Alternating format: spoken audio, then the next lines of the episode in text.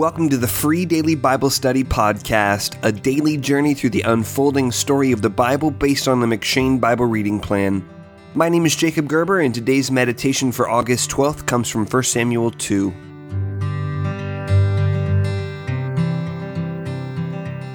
If Hannah is put forward as a model for godly parenting, the second half of 1 Samuel 2 reveals the priest Eli as a model for negligent parenting.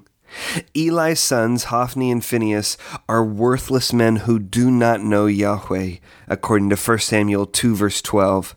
They steal for themselves the choicest parts of the sacrifices that people bring to the tabernacle in 1 Samuel 2, verses 13 through 17, and they abuse their priestly authority by seducing the women who serve at the entrance of the tabernacle in 1 Samuel 2, verse 22. Certainly, Eli tries to stop his sons from treating Yahweh with contempt. In 1 Samuel 2, verses 23 through 25, Eli confronts them, warning that if someone sins against a man, God will mediate for him. But if someone sins against the Lord, who can intercede for him? In 1 Samuel 2, verse 25. Eli's sons do not, however, listen, for according to 1 Samuel 2:25, it was the will of the Lord to put them to death. Because Eli does not remove his sons from the priesthood, Yahweh declares that he himself will put Hophni and Phinehas to death on the same day in 1 Samuel 2 verse 34. Yahweh rejects Eli's house from the priesthood and instead promises to raise up a new house to serve him as priest forever.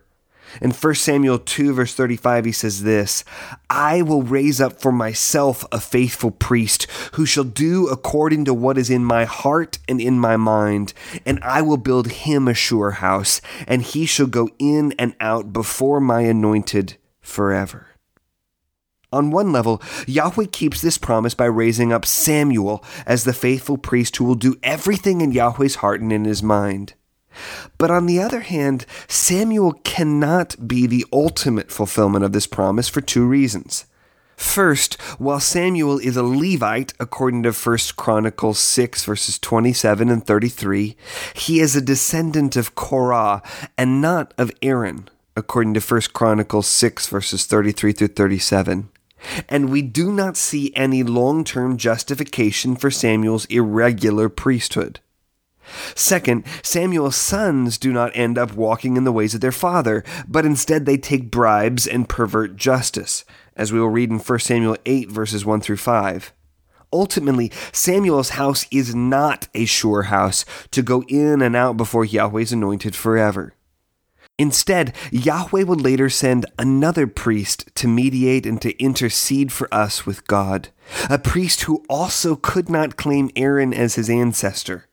Instead, this priest arises from the order of Melchizedek, according to Genesis 14, Psalm 110, verse 4, and Hebrews 7.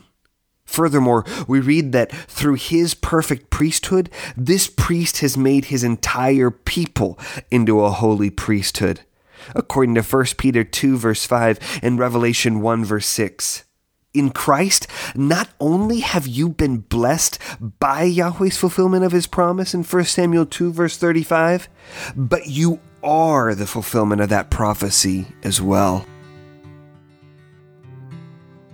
Thanks for listening to the Free Daily Bible Study podcast. If you're enjoying this podcast, would you take a moment to leave a review on iTunes or Stitcher? It's one of the best ways you can support this podcast, and you can leave your review by visiting freedailybiblestudy.com slash iTunes or freedailybiblestudy.com slash Stitcher.